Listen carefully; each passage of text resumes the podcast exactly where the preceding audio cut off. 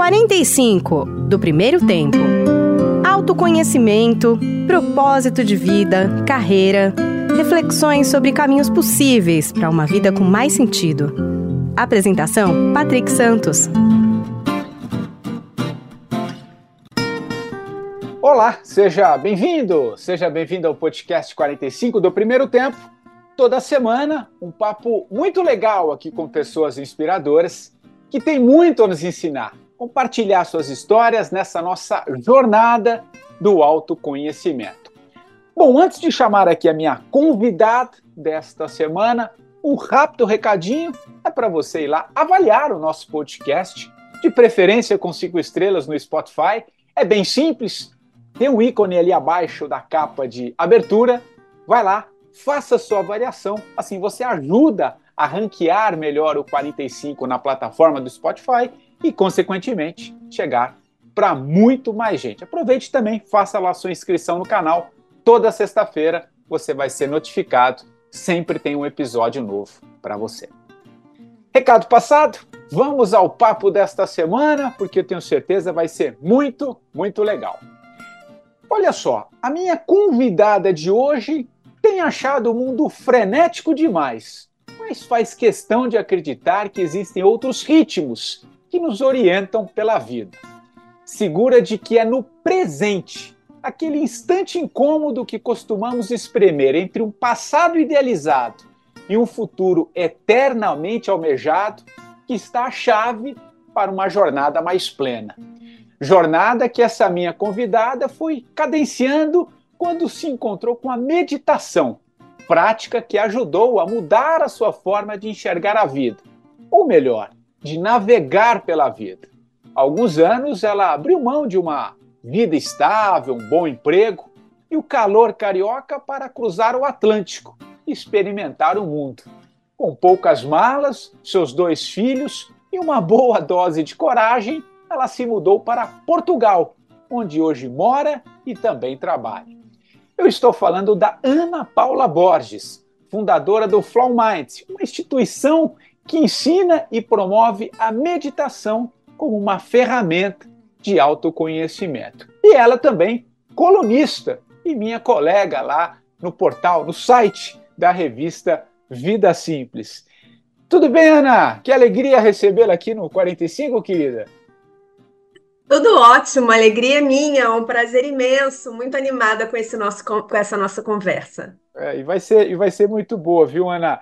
Você sabe que a, a sugestão aqui da, da, desse nosso papo foi feita pela, pela Carol, que é editora lá do, do portal.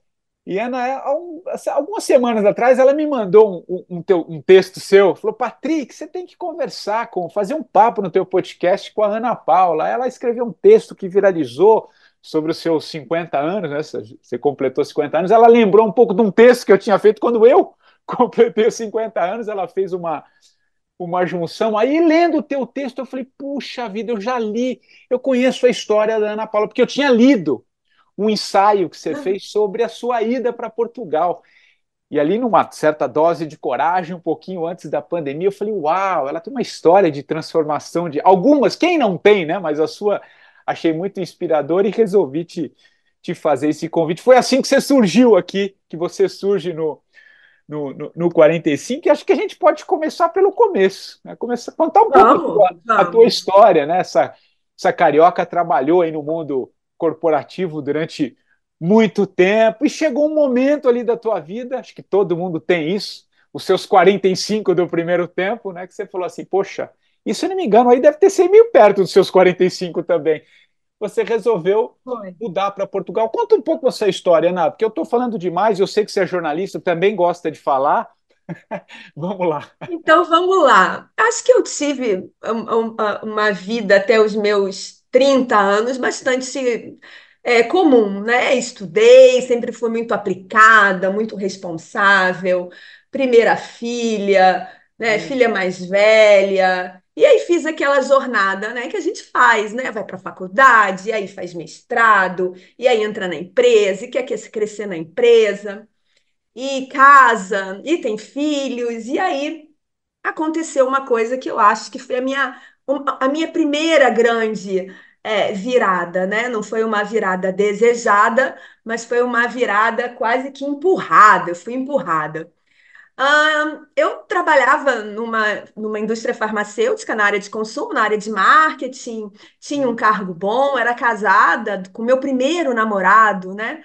Comecei a namorar esse meu, esse meu ex-marido com 14 anos, já estava junto com ele há quase 19 anos, tinha uma filha de 4 anos e estava com, com o Gabriel aqui na minha barriga, né? Meu segundo filho.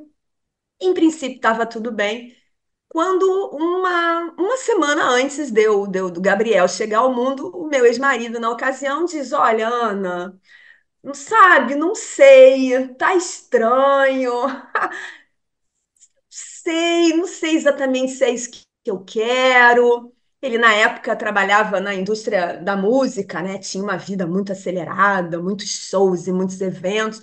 E olha, acho que não estou conseguindo conciliar a minha vida profissional com a minha vida familiar. Naquele momento, como aquela, aquela conversa nunca tinha aparecido, eu falei: ah, a crise de meia-idade que chegou antes, né? E tá tudo bem. Mas passou um dia, passou dois dias e, e as coisas não se acalmaram. Eu tive o Gabriel, liguei as trompas, né? Porque era uma coisa que eu tinha imaginado. É, ia começar o meu doutorado. Gabriel nasceu em agosto, ia começar meu doutorado em março, e dois dias depois do Gabriel nascer, a gente se separou. Ele saiu de casa. Uau. E aí, naquele momento, meu mundo ficou virado de cabeça para baixo, porque ele era o meu marido, era o meu melhor amigo, era aquela pessoa que tinha vivido comigo desde a da adolescência, né? Desde os meus 14, eu estava com 33. Uau. Ah, estava fazendo uma transição profissional, estava que estava saindo mais do mundo executivo para ter um pouco mais de tempo para a família, para mim, ia fazer o doutorado, ia fazer consultoria, e naquele momento eu fiquei completamente desnorteada, Uau. né? Eu fui pega de surpresa. E aí entra a meditação. E eu me lembro que numa semana com a Mariana de quatro, Gabriel, né, pequenininho ainda, eu com os pontos lá, né, da, da ligadura, Eu, a minha mente completamente inquieta, eu pensando, como é que vai ser, gente? Mas como é que eu vou fazer esse doutorado? Como é que eu vou pagar as minhas contas? Como é que eu vou cuidar dessas crianças agora tendo que trabalhar ainda mais? Eu que imaginei que agora ia poder desacelerar. Chega, né? Essa essa situação, vou ter que voltar a trabalhar ainda mais. E a minha mente muito inquieta. Falei, preciso encontrar alguma coisa para essa mente se acalmar, porque eu preciso estar inteira, completa, para gerenciar essa situação.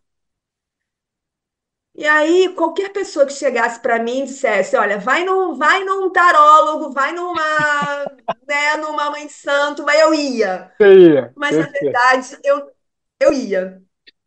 Mas na verdade não precisei buscar muito. No Google, entrei no Google lá, no nosso Google, coloquei assim, como acalmar a mente, e apareceu meditação, algo que eu nunca tinha pensado. Havia um instituto perto da minha casa, eu morava na Barra da Tijuca, no Rio de Janeiro, e entrei lá, e aí começou a minha jornada.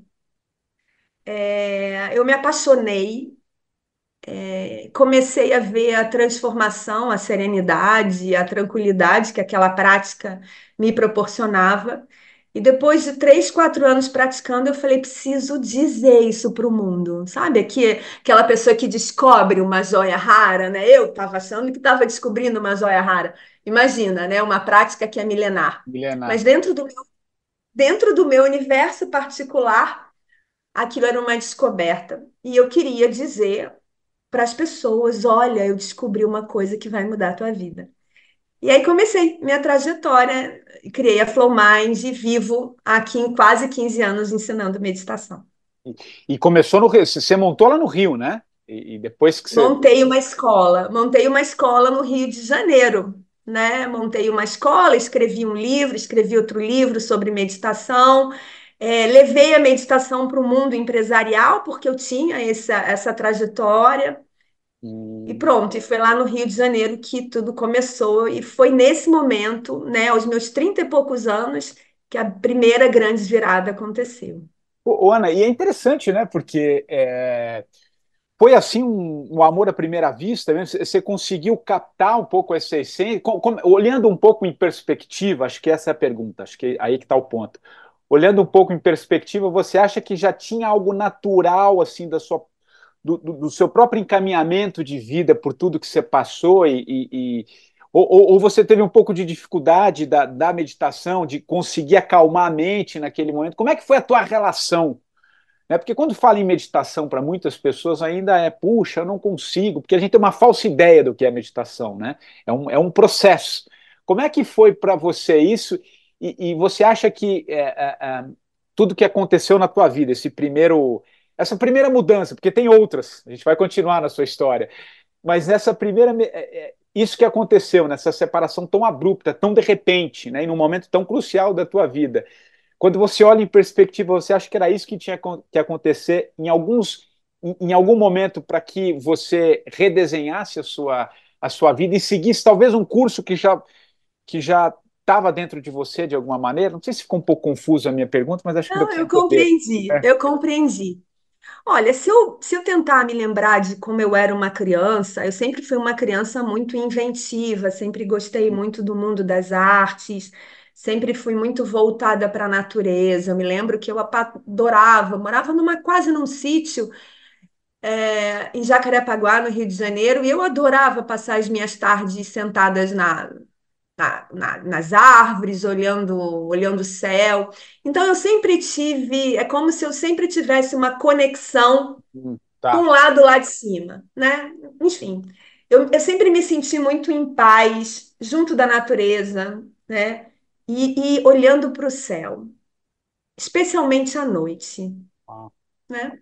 Mas pronto, isso era uma parte minha lá que eu, que eu, que eu alimentava fazendo trilha, viajando e tal. Mas a Ana, no dia a dia, era muito orientada, sabe? Muito objetiva, muito pragmática, né? Vamos trabalhar, vamos estudar, vamos ganhar dinheiro, vamos comprar casa, né? Eu sempre fui muito é, pragmática e muito objetiva, né? Eu não, eu não, tinha necessariamente uma conexão muito grande com religião, mas tinha com espiritualidade, né? Eu venho de uma família onde a minha mãe é católica e o meu pai é um bandista, né? Então, Uau. Havia o sincretismo na minha casa. Tinha o sincretismo aí, é isso que eu ia falar. Havia o é. sincretismo. E eu confesso que, apesar de ter sido né, batizada, ter feito a primeira comunhão, o mundo do meu pai, esse universo do meu pai, né? Que eu entendia como mais místico, aquilo me atraía. Primeiro dia que eu entro no, no, na escola de meditação, né? Eu faço uma, uma consulta com, com um dos fundadores, né? E eu me lembro que ele, ele, ele primeira coisa que ele fez foi uma espécie de reequilíbrio energético, né? Com radiestesia, dando uma olhada nos chakras. E quando ele chegou aqui no chakra cardíaco, né? É. Ele disse: Nossa, que você não tem um, um coração, você tem uma panela, né? E eu acho que foi ali. Eu acho que eu estava tão triste, eu estava tão perdida, eu estava tão desanimada, eu estava tão ansiosa, que quando alguém de fora, né, e provavelmente com a baixa estima, com a estima baixa, quando ele diz, olha, o teu coração é um coração panela, né, tipo grandão, acho que foi ali que eu falei, gente, se aqui acreditam que eu tenho um coração grande, que eu sou amorosa, é aqui que eu vou ficar. Então, a meditação, me, é, o primeiro momento, o primeiro microapaixonamento foi pelo entendimento de que eu poderia ser uma pessoa amorosa, coisa que nunca tinha me ocorrido. Eu sabia que era uma pessoa boa, claro, sou uma pessoa legal, correta, uma ótima cidadã, faço bem, sou generosa, mas aquilo me levou para um, um lugar que eu não conhecia. E curiosamente, apesar de eu ser muito frenética e muito agitada, né, trabalhar na área de marketing de multinacional, viajando muito, primeira vez que eu fechei os olhos, né, de forma consciente, de forma consciente, que a gente fecha os olhos sempre, né, e comecei a observar a minha respiração, um novo mundo se abriu. É como se eu tivesse entrado numa outra dimensão. que era calma, que era serena, que era gostosa. E eu pensei assim, aí foi o segundo micro apaixonamento. Nesse lugar eu posso descansar, né? É, na- do lado de fora tá bagunçado, eu comecei a trabalhar em três empregos, eu tinha crianças pequenas, eu tinha, eu não, eu me sentia muito cansada, mas quando eu fechava os olhos, ali eu falei, aqui eu consigo descansar. Então, acho que foi a junção da, da, da, da- do sentir eu amo, eu sou uma pessoa que ama, eu sou um ser que ama, e eu posso descansar, que me fez, me fez, enfim, entrar, entrar e querer cada vez mais aprofundar e entender. Então, e entender, acho que essa é a palavra que eu ia, que eu ia na sequência aqui. E nesse processo de meditação, nessa descoberta, nessa busca, de que maneira ela foi te, te trazendo uma compreensão, de, inclusive, do que você tinha acabado de passar, né? De, poxa, alguém tão jovem, né? Tão, é, acabou de ter mais um filho, rompe um, um, um, casamento tão abrupto da forma que foi. De que maneira isso te ajudou ali nesse, nessa, nesse apaziguamento mental a compreender o que você tinha, tinha passado? Qual, qual foi o peso disso e de que maneira que isso foi, foi ocorrendo? Foi vindo para você? Por que, que eu pergunto isso? Porque e sei que e é o que você faz hoje, né? Porque é nesse é quando você consegue acalmar que você consegue entender certas coisas, né? O porquê de certas coisas. Você conseguiu entender o porquê ou para que as coisas a, a, a aconteceram, Ana? Eu consegui entender, é, é, principalmente, que eu não preciso entender. Hum, Porque eu sempre fui bem filosófico muito. isso, né? Bem Eu filosófico. sempre fui muito pautada pelo paradigma racionalista, né? Cara, é, é, é, vamos lá, a relação de causa e efeito, é, se isso, então aquilo. E durante muito tempo eu queria entender, cara, por que que, não por que que eu me separei, pelo amor de Deus, todo mundo se separa, mas por que que eu não percebi que o casamento estava ruim? Por que que eu não Hum, percebi, né? é. Porque para mim foi um susto. Então eu passei muito tempo querendo entender. Eu quero entender, eu quero mapear, né? Eu quero eu quero procurar encontrar uma justificativa. E apesar da meditação ter chegado para mim como uma prática de corpo, né, e uma prática de mente, quero dormir melhor, quero me serenar, né, quero lidar melhor com as minhas emoções. É, ela, ela, ela, o que fez com que eu é, decidisse que eu precisava, né, criar uma escola e, e, e compartilhar um pouco foi a questão do autoconhecimento. A, a, a, a meditação me abriu a, a oportunidade de conhecer melhor sobre mim mesma, perceber as minhas potencialidades, fragilidades, debilidades, né? E como você disse, quando a gente se, se acalma, a gente se serena, a gente entra no estado do observador, né? A gente se desconecta dessa, dessa realidade aqui tridimensional, onde está tudo embolado, tudo misturado, e a gente vai para cima, né? E quando a gente está em cima do morro, né? Ou quando a gente está num balão, a gente tem uma visão mais ampla, né? Imagina se a gente está na praia. Se a gente está na praia na areia, eu olho ali, né? Tem aquele casal ali, aquela criança brincando, tem umas palmeiras ali, eu consigo enxergar parte do todo. Mas se eu subisse a olhar uma montanha e falar, ai, gente, ali tem uma trilha e resolver subir, né? Quando eu chego lá em cima, eu vejo mais da praia. E aí a meditação me permitiu ver mais da minha vida. E aí mais das minhas dificuldades, mais das minhas caixinhas. É, e eu, eu me lembro que eu fiz uma meditação tão linda, que me, eu acho que foi essa que me ajudou a entender não entender, porque seria muita presunção minha dizer que eu entendo ou entendi porque determinadas coisas aconteceram na minha vida, né? A gente, com essa tentativa de, de, de explicar, a gente, o nosso cérebro fica atrás de respostas, É, mas elas normalmente né? são muito reduzidas, né? É, é. Mas eu me lembro que um dia eu fiz uma meditação E eu dizia assim, por quê, né? Exatamente. Fechei lá os olhinhos, subi, fui lá em cima no meu tubo de luz, né?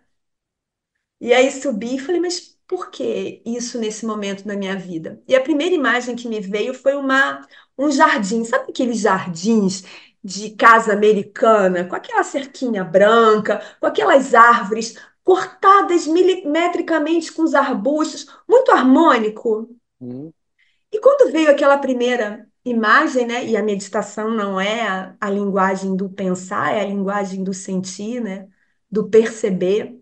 Eu me conectei com aquela imagem e, e, e, e, o que me veio foi: nossa, tudo bonito e organizado, mas de certa forma é um pouco. Ok, ok, é uma imagem bonita, mas sem tanta pungência, sem tanta vida. Naquela ocasião, eu estava ali meditando, a gente não, não racionaliza muito, porque senão a gente sai da meditação, e de repente eu entro numa floresta, flore, floresta amazônica, uhum.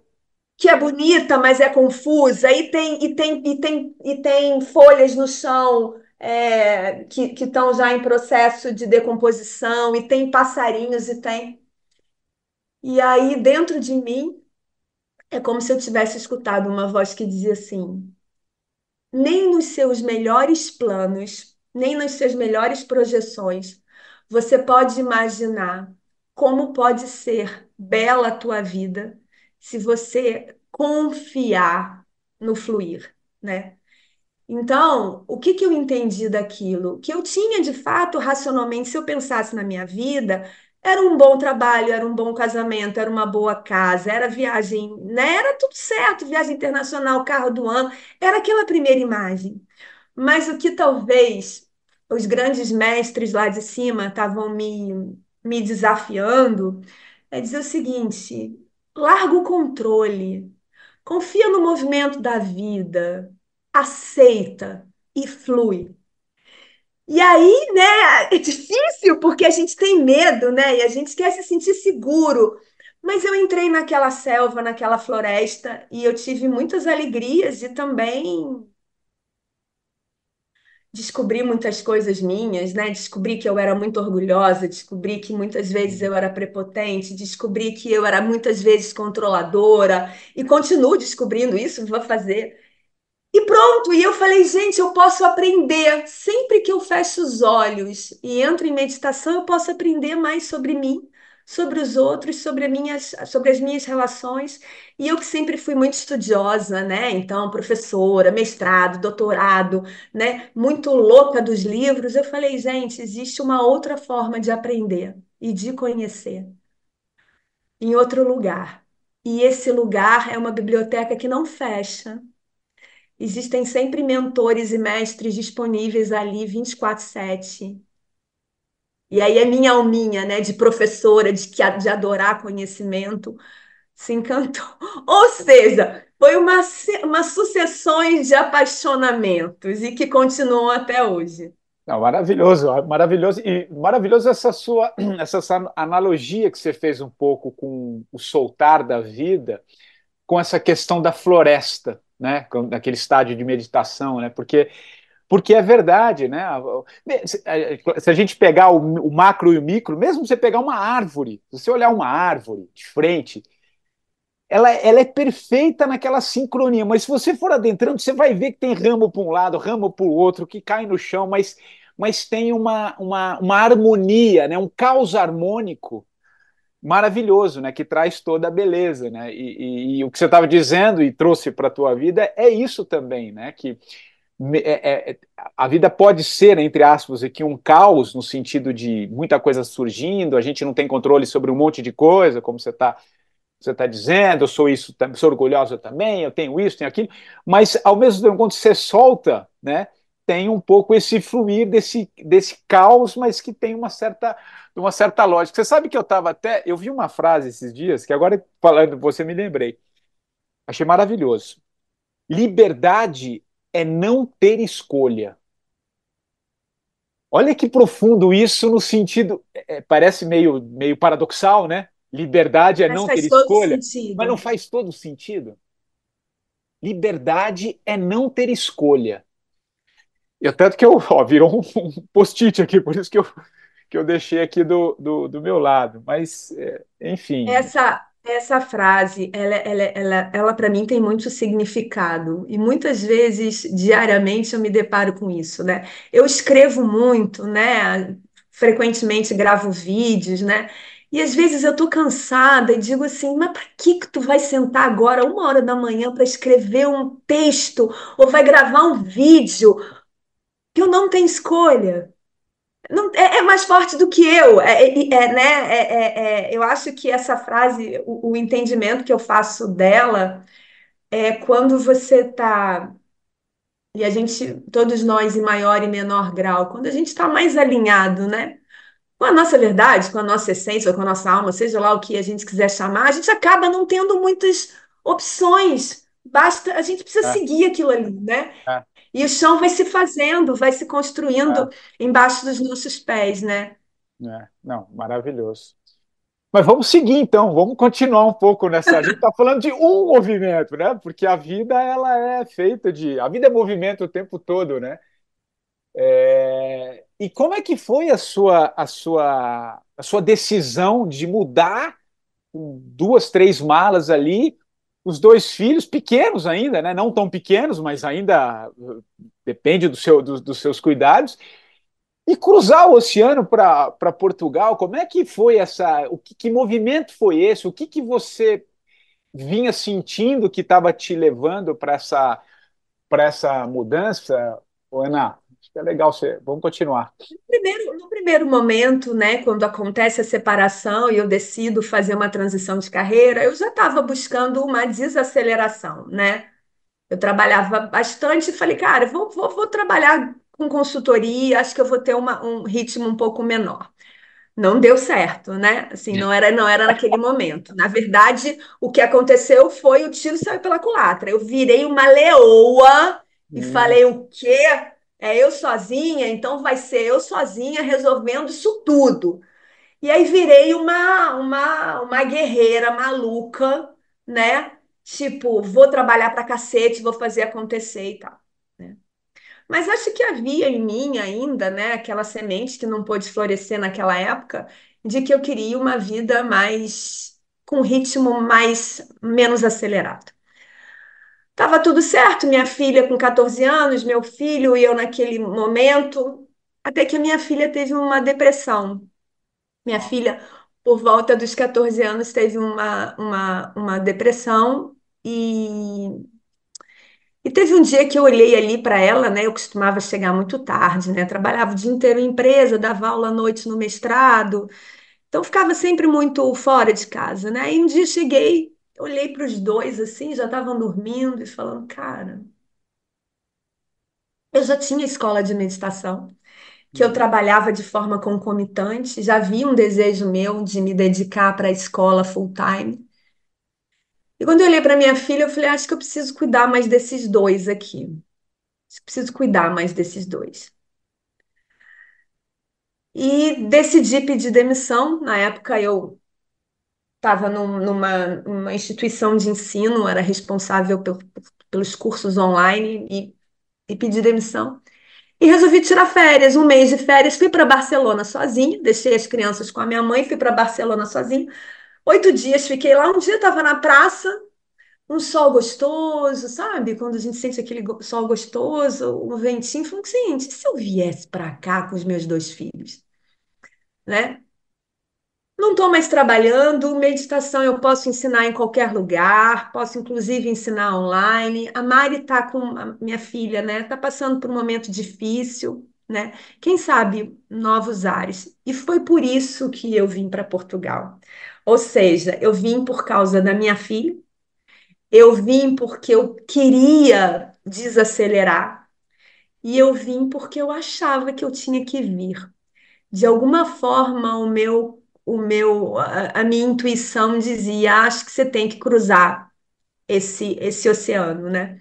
Eu desde que tinha me separado e já tinha, sei lá, 13 anos, eu não tinha exatamente encontrado uma outra pessoa. Obviamente que tive muitos relacionamentos e muitos não. poucos, né?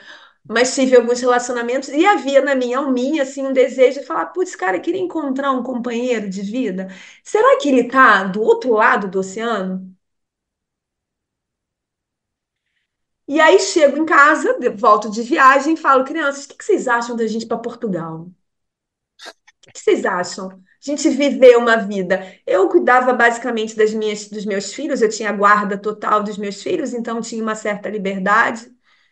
E pronto, e eles prontamente disseram sim. A Mariana falou, acho que é ótimo. E viemos. Viemos para Cascais. Fiquei na dúvida se iria para Lisboa ou Cascais, mas Cascais era mais tranquilo. E vim com esse desejo de ter uma vida mais tranquila, de ficar mais com os meus filhos e quem sabe de encontrar, né, um novo amor. E pronto, cheguei aqui, tem cinco anos. E não, mas não foi fácil, né? Fala um pouquinho, porque teve uma pré Você veio um pouco antes da pandemia, né? Acho que você. Eu O mundo, o mundo era outro antes da pandemia, né? Enfim, como é que foi atravessar esse, essa jornada? Olha, eu, eu vim, acho que que eu vim? Eu vim falar, vou trabalhar só com meditação. Eu também sou psicoterapeuta, trabalhar só com meditação. E quando eu chego em Portugal, as portas se abrem todas escancaradas. E eu começo a dar muita aula de, de meditação em Lisboa, continuo com os meus alunos no Brasil, e hum, tudo maravilhoso. Até que vem a pandemia, tudo fecha, eu paro de ter alunos presenciais. Eu fico em casa, fico, fico, fico eh, de lockdown. Os meus filhos também. Então, a ideia do mundo novo, né? eh, se, des- eh, se, se abrindo para a gente, onde a gente vai conhecer a padaria da esquina, onde a gente vai conhecer, a gente vai passear. Não acontece, a gente fica confinado, né? Ou seja, o sonho de desbravar o mundo, ele dura oito meses, mais ou menos, que é o período onde a gente está aberto. Hum, Eu venho para cá com o euro, a relação do euro com o dólar, de quatro e trinta Em seis meses vai para seis e oitenta Ou seja, o dinheiro que eu tinha no Brasil que dava para eu é, some. E aí eu me vejo com duas crianças, onde eu prometi que a gente ia viver o mundo novo, trancadas em casa, no frio, porque a gente é carioca. nossa. Eu, sem poder dar me- aula de meditação presencial, Apesar de na pandemia as pessoas começarem a se apaixonar muito por meditação, tinha muita coisa sendo oferecida, muita coisa gratuita, muita coisa disponível, né? E curiosamente, os meus alunos desapareceram um pouco. E aí eu falei, gente, eu não estou acreditando que é o segundo movimento para eu descansar e eu não vou conseguir descansar. E não conseguia. E aí eu falei, gente, tenho que trabalhar online, vou ter que trabalhar online, que vou ter que pagar as minhas contas. E aí eu, de novo, pela segunda vez, tenho que deixar o- os planos de uma vida um pouco mais tranquila em termos de, de rotina de trabalho. E meto as caras e começo a dar aula para um monte de lugar e fazer um monte de coisa online. Uau. E é assim. E cinco anos se passaram.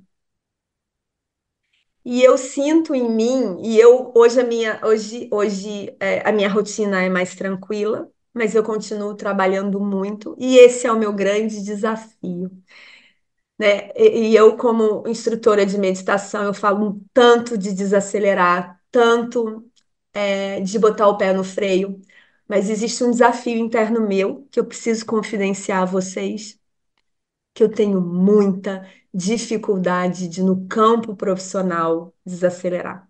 Ah, Quando eu vejo, eu estou envolvida em muitos projetos. O que que me salva? É que apesar da correria do lado de fora, né, de fazer tantas coisas, e ainda tem o fuso, né, eu dou aula, eu começo a dar aula aqui, às vezes 11 horas da noite, vou até uma hora da manhã, trabalho aqui em Portugal, ou seja, acordo às 8. Então, apesar do meu dia ser muito longo, é, existe um lugar onde o ritmo tá, existe um lugar aqui dentro de mim, né, onde eu consigo me conectar com esse ritmo mais calmo, né? Então, quem sabe a gente converse daqui a três, quatro anos e eu diga para você conseguir. Olha, tanto do lado de fora quanto do lado de dentro tá mais calmo, mais sereno, mas ainda não. Do lado de dentro tá, É. mas do lado de fora muitas vezes ainda tá uma bagunça. E, e, e, Ana, Mas é isso. Não, maravilhoso. E, e, por que, que você acha que a gente tem um Você falou, ó, eu preciso confessar aqui que eu tenho uma dificuldade de. de meu campo profissional ele é muito ativo. Que tipo de olhar que você tem sobre isso? Isso é uma característica sua. Outras pessoas podem ter outras, outras dificuldades em alguns aspectos. É, é, e eu lembro, até anotei uma coisa que você falou assim: eu fui ouvir o que os grandes mestres tinham para me dizer. Eu, eu, eu percebo um pouco uma conexão que você tem com esse campo mais sutil né? Como é que você olha para isso? São, cada um tem uma. Como é que você vê a missão pessoal de cada um? Você acha que, de fato, a gente vem com alguma, com alguma coisa aí para recalcular a rota e, e, e entender, né? E, e, a partir da sua história. E, portanto, como psicoterapeuta também, ouvindo tantas pessoas, trabalhando com gente, cada um tem as suas características, né? E olhando para você, isso é de cada um mesmo, cada um tem o seu desafio, tem a sua missão, e em que momento que isso a gente chega a uma conclusão ou não chega a uma conclusão, a gente só atravessa, não tem a chegada, é só o caminho. Como é que você vê isso, cara? Eu acho que a gente, eu bem, eu acredito na, na jornada infinita, né? Então, Hum, acredito na jornada infinita. Então, acho que a gente vai vivendo, colhendo experiências e vai ali, e isso não tem fim, né? E eu acho que a gente veio do mesmo lugar, né? Então, a gente do mesmo lugar, a nossa essência, todo mundo é luz, e paz, e amor e alegria, tudo maravilhoso, e, e a gente vivia lá tudo embolado no grande um, e a gente, inquieto como somos, né, serizinhos inquietos, falou: ah, não, mas peraí, eu quero ir para lá, outro quer ir para cá, outro para cá, e cada um, e aí a gente foi, né? Hum, Cada um vivendo a sua história, e a minha história é diferente da tua. E nesse, nesse nosso trilhar, né, a gente foi vivendo experiências, fazendo escolhas, né, acertos e erros, e foi carregando a nossa mochilinha, né, de hum, coisas que a gente viveu. E acho que isso é impregn... ficou impregnado, fica impregnado na nossa alma, fica impregnado no nosso corpo, nas nossas células. Então, acho que cada um de nós tem uma mancha, né, uma mancha. É, E essa mancha é composta de possibilidades, de memórias, de traumas, de potencialidades, né? E à medida que a gente vai andando, a gente vai resgatando, né? Tem coisas novas que vão surgindo, mas também tem coisas antigas que vão é, precisando ser revistas. Então, eu acho que no meu caminho de evolução lá existe uma dificuldade, né? Se a gente estivesse falando em termos cabalísticos, eu diria que é o meu ticum, né? Se a gente estivesse falando do- de, de- uma lógica budista, a gente poderia falar de karma que é a minha relação com o trabalho. Eu acho que é, eu acho que existe alguma coisa mal resolvida hum, e eu acho que a raiz é, é medo e como na verdade, né, a grande, a mãe de todas as raízes são medo, é medo, né? Eu é acho que eu tenho medo. Acho que isso tem a ver com a minha história familiar, com o meu pai. É, Hum, né, imigrantes que chegam, no- que vêm do, do interior, muitos analfabetos, trabalhando demais, né? Meu pai também teve uma, uma história de vida muito difícil, e eu falei, cara, peraí, não, isso não pode acontecer de novo, preciso me organizar. E aí entendo o trabalho como aquele lugar onde, cara, aqui as coisas vão, eu vou ter casa, eu vou ter carro, tá tudo bem, eu vou ter aposentadoria, que não tem absolutamente nada a ver com uma outra Ana que coexiste aqui, né? São, são as hum, nossas são as nossas contradições, né? Mas eu percebo em mim Hum, uma série de desafios que eu tenho que me deparar o tempo inteiro com eles, né? hum. E a meditação me ajuda muito, né, a, a perceber aonde eu tô com a minha, com, o meu comportamento inquinado, né? E olhar e falar, cara, eu consigo transformar? Às vezes eu consigo, às vezes não. E Ainda como é não. que, vo- e como é que você lida com, com, com esse, com esse medo? Como é que você olha para ele assim ao longo da tua, da tua jornada e como que é, como é que ele se vai, como é que ele foi se amalgamando na sua vida e, e, agora numa fase em que você tem um esclarecimento ou pelo menos uma busca maior por uma por uma amplitude, né? Como é que você olha para o medo hoje, né? Muito legal que você fez uma, uma você traz aquilo que é nosso, né? A família, a gente traz, né? Da, da, civilização, como tem um inconsciente coletivo de uma maneira geral, mas tem também Sim. as nossas dores familiares, né? Muito legal você olhar o que foi a vida do teu pai, a dificuldade, de como ele está em você, né? É, como ele também está em você e como você está nos seus filhos, enfim. É, mas faz uma faz aí um link dessa questão com, com, com o medo, como é que você lida com ele e, e, de, e, de, e ajudar também quem está conosco aqui a olhar para os seus próprios medos, né? Eu acho que todo mundo tem medo, né? A gente tem medo, né? O medo, se a gente falar, o medo é uma emoção é, primordial, né? A gente tem medo. O problema é quando a gente começa a ter medo de alguma coisa que não existe, que não é concreto, que não é real né? Então, o meu medo em relação a trabalho, em relação a dinheiro, é irreal. É um é medo irreal, né? idiota. Né? Isso, isso é, é legal. É. Por quê? Porque eu sou competente, porque eu sou trabalhadora, porque eu já tenho um certo, né? Então não vai me faltar trabalho. Ponto. Não vai me faltar dinheiro, ponto. Ah, mas você acha? Não, eu não acho, eu tenho certeza. E aqui quem está falando é a Ana que raciocina. Não é nem, eu não estou falando como ato de fé, não. Eu não estou falando aqui, ah, não vai porque o universo é próspero. Eu acho que é. Mas essa resposta, quando eu digo não vai me faltar, é porque dois e dois são quatro. Não vai porque eu estou preparada para trabalhar, tenho os dois pés e está tudo certo. Mas por que que às vezes eu tenho medo? Tenho medo porque a gente não é composto só de consciência, né? Tem uma série de coisas é. que estão lá, escondidinhas embaixo do tapete, que volta e meia aparecem. Como é que eu lido com o medo? Quando eu tô equilibrada, serena, bem, gente, eu não dou a menor colher de chá para ele. Ele entra aqui falando alguma coisa, eu falo, meu irmãozinho, nem começa, nem começa. Agora, quando a gente está naqueles dias, né, que a gente está embolado, é. aí ele vem. E aí o que a gente tem que fazer, o que eu procuro fazer é olhar para ele, né? É, e não dialogar com a minha, com ele pelo meu, pela minha razão, pelo meu intelecto, porque ele tem sempre argumentos incríveis, né? Ana, olha só, tá tudo certo, tá? Mas vai que essa guerra com a Ucrânia e com a Rússia, vai que, vai que, vai que. Então, assim, eu não consigo, eu não consigo duelar. Então, quando o medo, quando eu estou muito agitada e eu acho que o medo está no meu encalço, né? Assim, eu medito. E aí basta 10, 15 minutos para eu voltar firme, forte, mais convicta. Então é quase que a respiração é quase que um, uma lufada de ar fresco, né? Para qualquer coisa. Quando eu me sinto insegura, com medo, na dúvida, eu vou lá onde vou lá, lá né? Nesse lugar aqui, esse, essa, esse lugar etéreo, né? Que mais que para mim é um lugar que quase que eu posso tocar. Mas a gente tem medo. E tá tudo bem. E muitas vezes a gente é ansioso, né? Eu acho que uma coisa que eu acho que esse, essa explosão, né, de, de espiritualidade fez, foi incrível porque abriu uma série de portas, mas também é, criou esse caminho muito de maluquinho, né? E muita gente é, lacrando, dizendo certezas absolutas, como se houvessem caminhos.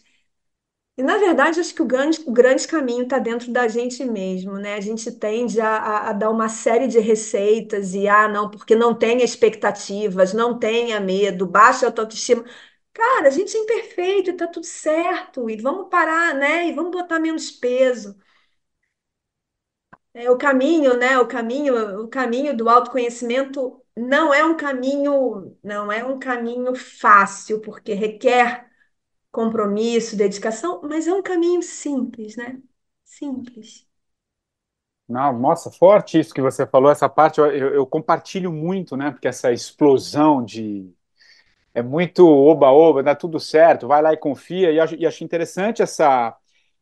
Eu, eu achei muito interessante esse, esse cruzamento que você fez é, com a tua própria história, por exemplo. Ah, confia, tem algo aí no universo. Eu também acredito muito, tem algo aqui nesse campo sutil que nos orienta e, e nos dá uma, uma certa direção.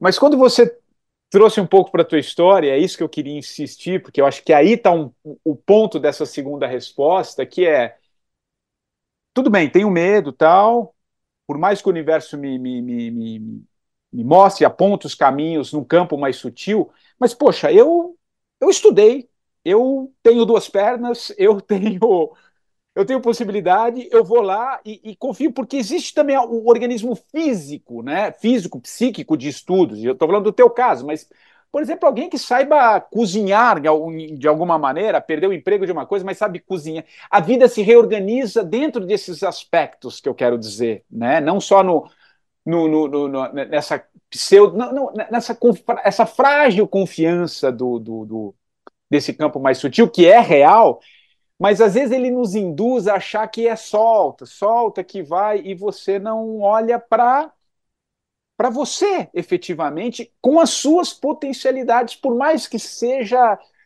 é, uma pessoa que tem algumas dificuldades em algum aspecto, mas sempre tem alguma coisa em que você sabe fazer, e aí sim a vida te, te, te coloca como possibilidade, porque eu acho que isso é mais palpável. Eu acho que isso, isso torna a, a, a, é, uma, é uma confiança mais, sabe, com, com pilares mais fortes, assim. E entregar de fato, né? Eu acho que achar esse. A gente fala, estava falando da árvore, né, da floresta, a árvore ela tem uma base lá dentro da terra e a outra que está para fora, né? Então acho, acho que é linkar esses dois, esses dois polos, porque para parar um pouco, eu estou me alongando um pouco na minha, na minha explanação aqui, mas é parar um pouco de achar também que o universo, ah, não, vai confia. Confia, mas confia sabendo também do que, confia que é. mais faz. Confia mais faz, né? Fala um pouco, Ana. Confia. Confia Arruma mais e dá uma direção. É. Né? Inspira, mas transpira.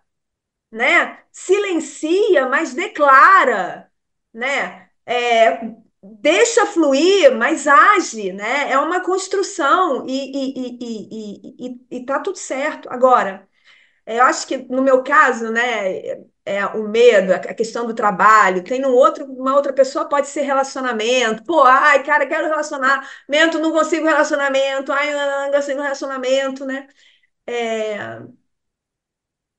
Eu acho verdadeiramente que a gente nasceu é, Claro que existem momentos, existem situações na nossa vida muito duras, muito difíceis, e cada um tem uma jornada, e cada um tem uma história, né?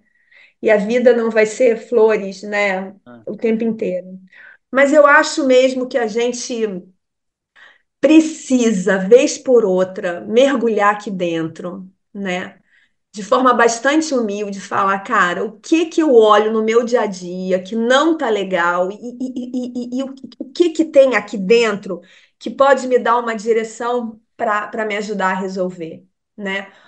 É, e eu acho que, que é, no final das contas, a raiz de tudo, de tudo é medo, né? Eu tenho medo de não ser boa o suficiente, eu não tenho medo, eu tenho medo de não é, de não ser legal o suficiente, eu tenho medo de. É medo, medo, medo, medo, medo, medo, medo, medo e muito medo. E aí, quando a gente encontra a raiz, né? Eu acho que fica mais fácil a gente criar um plano, uma estratégia. E aí, caramba, essa palavra estratégia, né? Ela é tão fora desse universo que a gente está falando de meditação, de espiritualidade. Não, não é fora, não. É como, né? É como eu vou tentar ajustar as coisas para que de fato eu possa ser feliz. E outra coisa, se existe um desejo genuíno dentro da gente, cara, é muita sacanagem que a gente não possa não possa realizar, né? Então a gente precisa fazer esses ajustes, né? A gente precisa. E eu preciso de uma vez por todas dizer mais não. Não, eu não posso aceitar esse trabalho. Não, não, não, não, não. Por quê? Porque existe uma coisa dentro de mim que quer ficar full time, 100%, escrevendo, ensinando e falando de meditação. E isso vai acontecer nem que a gente aqui dentro tenha que brigar, brigar, brigar, brigar, mas eu vou vencer. A minha parte mais iluminada vai vencer. Ah, ah isso vai. Isso vai. Maravilhoso, maravilhoso. Aliás, acho que você fala isso nesse teu, no, no teu, na tua coluna lá dos, dos 50 anos, né? quando você completa os 50 anos, você fala é dizer muito mais não do que sim, né? No sentido de diz que vem povoando a nossa. Aliás, lendo o seu, a sua coluna, eu, eu lembro muito uma, uma, uma, colocação do, do, do Santos Saperi, o autor do, do, do, Pequeno Príncipe, que tem uma. Eu acho que. Não sei se é, é algum dos livros dele. É, que, que, que, ele fala o seguinte: que, que a perfeição não é alcançada, isso acho que é legal a perfeição não é alcançada quando não há mais nada a ser colocado. A perfeição é alcançada quando não há mais nada a ser retirado. Né? É, a perfeição talvez não seja desse mundo, mas a, a, achando um, um, sentido, porque é isso, né? E, e, é um pouco isso que eu falei também quando eu completei os meus 50, porque a gente tem uma mania de ter que fazer isso, é pós, é isso, eu tenho que fazer meditação, eu tenho que fazer. Tu, ó, ótimo, meditação é ótimo, mas a gente vai colocando como se fosse mais um, né? E, na verdade, a perfeição quando você não tem mais nada a ser retirado. Né? E o que você está dizendo, eu vou é dedicar aqui para a escrita e da aula, é que você vai ter que ir tirando aquilo que está te ainda te povoando, e que é o que nos povoa, né? Para acharmos o nosso, o nosso caminho, né, Ana? É, é, eu acho que é isso, né? Se a gente pudesse aqui, metaforicamente, falar uma historinha dessa nossa jornada, era, a gente estava lá inteirão, né? Completo, estava tudo ali. Aí a gente foi apanhando, né? Foi caindo, foi ficando meio, meio com medo, com meio inseguro. E aí a gente foi botando coisas aqui para tentar nos proteger, nos, sei lá. Gente, aí acho que a nossa, a nossa vida, né? E eu acho que o segundo tempo talvez ainda seja mais importante para isso é menos colocar e mais tirar, né? Agora, o que tirar, né? O que tirar? E aí cada, cada um tem um conjunto de coisas que precisa tirar, né? E a resposta vai estar tá dentro. E, e muitas vezes as pessoas dizem, pô, mas eu preciso meditar lindamente, né? Caramba, para encontrar. Não é verdade. A hum. nossa máquina é tão perfeita e tão incrível se a gente só conseguir se silenciar, ficar ali observando a respiração, né, quietinho, acalmar o nosso oceano interno, né, ali ficar calminho, calminho, e a gente joga uma pergunta quase como uma semente, né? O que que eu preciso largar? O que que eu preciso desapegar? E ficar ali, quietinho, ouvindo. Vai se Sim, né? desvelar uma imagem, vai se desvelar uma, uma palavra, e aí a gente se abre ali, né? Então, assim, o mapa todo está dentro da gente, né? A gente só precisa é.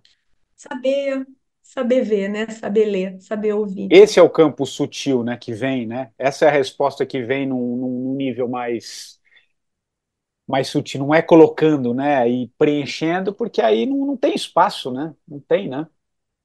E essa voz, né, é uma voz muito elegante, né? A nossa mente é prolixa pra cacete, né? Então, se eu perguntar para minha mente, mas o que que eu preciso tirar? Ela vai dizer, olha, eu acho que você devia tirar isso por causa disso, disso, disso, disso, disso. justifica... Não, a, a, a nossa parte mais sábia diz assim, ó, uma frase, né? Uma palavra.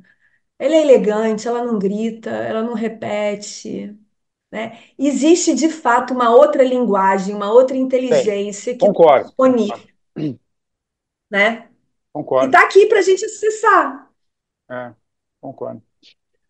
Ana, para não deixar nenhum fio solto, eu lembro que quando você cruzou os, quando você foi lá para Barcelona, né, que você ficou um tempo ali, voltou e, e falou para seus filhos, ah, vamos, vamos para Portugal, vamos, vamos tentar essa vida nova tal, e, e você, em algum momento, você falava, preciso tentar reorganizar a sua vida e também em busca de um grande amor, né?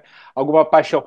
Isso, de alguma maneira, acabou acontecendo também? É, é, essa, é, você achou essa, essa, essa outra parte que também te, te, te, completa? Como é que foi? Porque acho que não teve resposta. Tenho certeza que alguém deve falar, será que ela também achou dentro dessa nova busca? Ah, Achei, achei, achei. E é um, é o Ricardo, né? A É, gente já tá junto, vai fazer três anos, e é um português. E, e, e também um, um- um- um- um- uma, uma oportunidade gigantesca de coisas maravilhosas, de carinho, de troca, de, mas também de muito polimento, né? Somos de é, culturas diferentes e muitas vezes, né, muitos embates. imagino. E, e hoje eu vejo isso como uma aventura, mais uma aventura, né? Como, nossa, tá bom, então tá. Então o que que a gente tem para aprender aqui, né? E eu acho que esse olhar, né, curioso, grato e aventureiro, né, de que a vida, putz, a vida é uma aventura.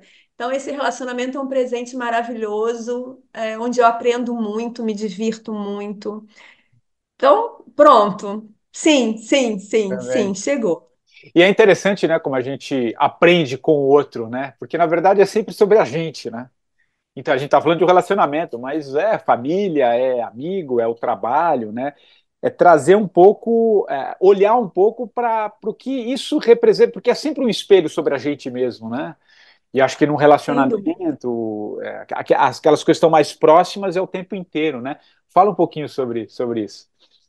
É, eu acho que, de voltando, né, essa pseudo-espiritualidade, né, é o caminho do solitário. É claro que existem pessoas que vão para o caminho, né, do eremita, mas a grande maioria de nós, né, que- a gente vive aqui, né, com o chefe, com o filho, com o vizinho, né, e qualquer paz que, que acredite que o, o inferno são os outros, né, de que a gente, que o outro tira a nossa paz, é uma paz frágil demais, né? O grande lance é a gente se, a gente, a gente encontrar esse lugar, né? Até porque a paz não é estática, é movimento, nas nossas relações. Então, as sim, nossas relações são oportunidades gigantescas de aprendizagem, né? A gente olhando para o outro, é, a gente percebe muito sobre nós mesmos. E quem é, imigra, né? é, Isso se potencializa, porque a gente está fora da nossa cultura, é, fora da nossa zona de conforto, e aí a gente pode seguir dois caminhos. Ou o caminho do, espor- do porco-espinho, onde tudo nos afeta e a gente vira reativo, ou a perfeito. gente, ou a gente se acalma e fala, peraí, o que que tem aqui? O que que é meu e o que que é do outro, né? O que que é meu? O que que é um convite para eu para eu rever a minha forma, ou eu, para eu me, me polir? Ok, maravilhoso. Ana, a gente está caminhando aqui para o fim da nossa, da nossa conversa, está uma delícia, assim, nossa, foi bem, bem, bem legal. E antes de eu te perguntar sobre o livro, né, que eu estou bem curioso, né, que livro que você vai indicar e por que desse livro e da música, queria como última, última questão trazer um pouco o teu olhar sobre, sobre esse momento que a gente que a gente está vivendo.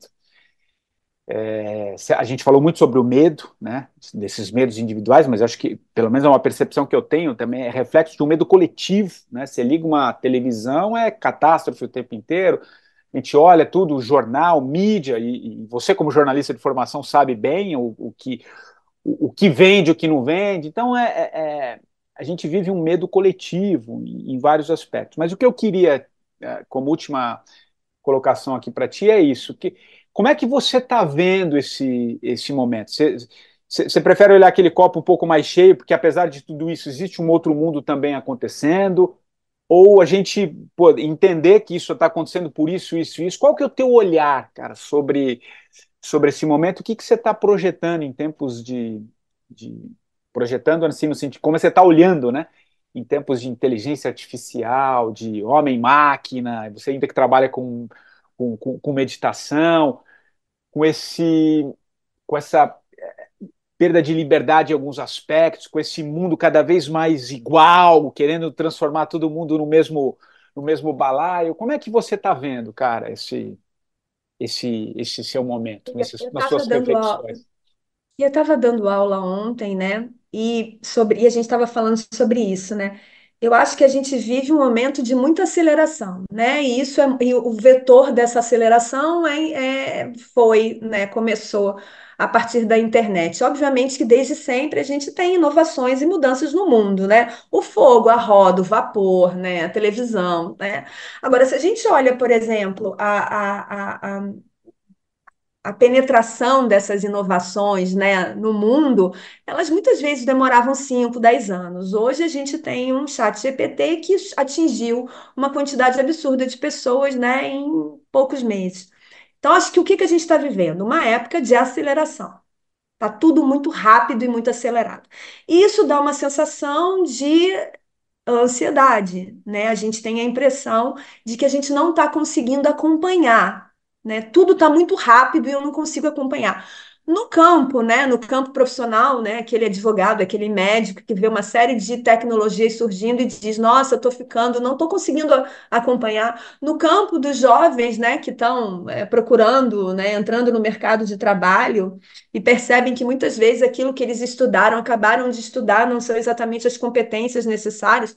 Nós, né, no nosso âmbito é, é pessoal, a gente, a gente olha para as redes sociais, que são essa grande janela, e fala: nossa, como as pessoas estão vivendo e se divertindo e viajando, e eu na minha vida aqui com essa mesmice, né? Então, acho que existe uma sensação, é, eu poderia dizer, né, é, generalizada de uau, eu não estou conseguindo acompanhar e isso me causa ansiedade. Mas, ao mesmo tempo, acho que tem uma série de coisas maravilhosas e extraordinárias acontecendo, né? Nunca antes a gente teve eh, um, um campo de comunicação tão é.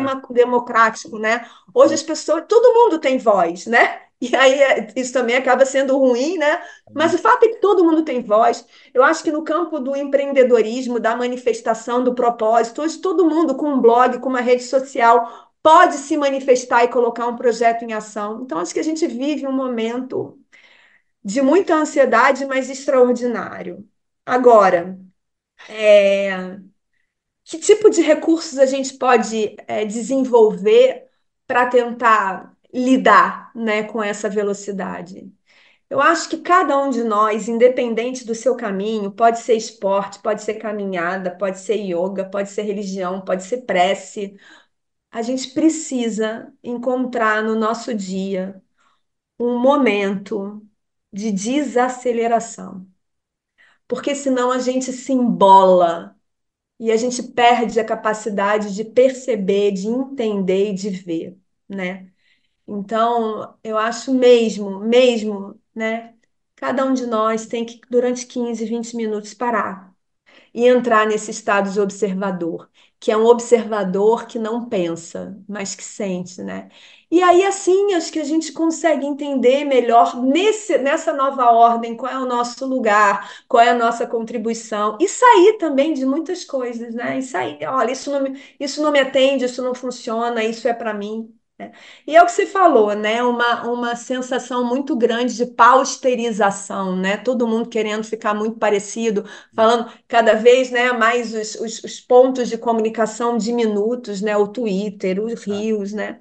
Então, muito pouca profundidade, mas certamente para mim eu vejo sempre o copo é, mais cheio. É. Mas eu acho que a gente precisa desenvolver estratégias para lidar. Senão a gente a gente fica é. fica ansioso, né? A gente fica a gente fica muito misturado com, com tudo, né? E pode ficar doente, né? Aliás, os índices acho que nunca foram tão altos, né? De depressão, burnout, casos de suicídio, enfim, esse é o esse é o lado ruim de tudo isso, mas enfim. Ana, agora estou curioso para saber que livro que você indica e por que desse desse livro? Qual que é a sua sugestão aqui para a nossa biblioteca? Olha, eu vou, eu vou indicar um livro que eu escrevi, mas não porque eu quero fazer propaganda, mas porque eu acho que ele, ele pontua essa nossa conversa. Foi um livro que eu escrevi entre o Natal e o Ano Novo, na época da pandemia. Hum. E eu estava tava bastante, estava, enfim, em casa, né? E o nome do livro se chama Narayan, o rapaz que queria ser livre. Obviamente que, que esse rapaz sou eu, né? E ele retrata a busca, né, de cada um de nós por uma vida de mais consciência, alegria e liberdade. Eu me lembro que quando eu escrevi, eu estava muito confusa, eu tava, eu me perguntava, nossa, cara, o que que eu estou fazendo aqui? Aqui eu não tenho trabalho, as crianças não têm escola, elas estão, né, estudando online. Eu queria trazer a Mariana para um outro ambiente, ela está em casa. E aí a história de um rapaz, é uma história que, se- que é passado, passada na Armênia, é de um rapaz com Uau, uma série de questões, com uma série de questionamentos. E ele encontra um mestre, né, que é o ancião da vila, um senhor bastante antigo. E todo dia de tarde ele vai conversar com esses, com esse ancião. E nessas conversas, né, ele vai entendendo um pouco mais sobre ele e descobre que, na verdade, a liberdade está muito pouca do lado de fora e mais do lado de dentro, né? Então, é um livro que está na Amazon, se chama Narayan, com Y, e, e foi um livro bastante importante para mim, na época. que legal, que legal. Ótimo, ótima sugestão. Vou dar uma olhada lá. E a música, o que que você escolhe para a gente encerrar? O que que você gosta? O que que você sugere? Olha, olha, me veio à cabeça a música, uma música, uma canção da Marisa Monte chamada Vilarejo, né? Hum, É, e eu acho que eu acho que essa é a imagem que eu quero para minha vida, né? É, há um vilarejo ali, onde areja um vento bom, na varanda quem descansa, vê o horizonte deitar no chão para acalmar o coração, lá o mundo tem razão. Então acho que é isso que que eu quero, desejo para mim e, e para todo mundo, né? Um- mesmo que o, o- bicho esteja pegando do lado de fora, que cada um de nós tenha um, um recanto, né? Onde a gente possa repousar, descansar, recuperar as nossas energias e se conectar. maravilhoso, né? Porque a viagem ela é sempre para dentro, né? Acho que esse que é o grande, Com grande lance. Ana, muito obrigado, viu, pela, pela entrevista, pelo papo, pela conversa, por você compartilhar a sua, sua história, essa, essa sua jornada. Foi uma, foi muito gostoso essa uma hora, uma hora e dez aqui de, de conversa que eu nem vi passar. Queria muito te agradecer, viu? Olha, foi um prazer. Muito, muito obrigada. Vida longa e próspera a esse projeto maravilhoso. A gente compartilhando as nossas histórias é sempre muito bom. A gente tem muito mais coisa em comum do que É, diferente, né? com certeza, com certeza temos, todos nós. Obrigado, Ana. E o 45 do primeiro tempo volta na próxima semana, sempre trazendo um novo convidado. Aliás, se quiser indicar alguém também, vai lá no meu Instagram, é o patricksantos.oficial, mande lá um direct. Quem sabe esse, esse entrevistado não aparece aqui também. Nós voltamos então na próxima semana. Um abraço e até lá.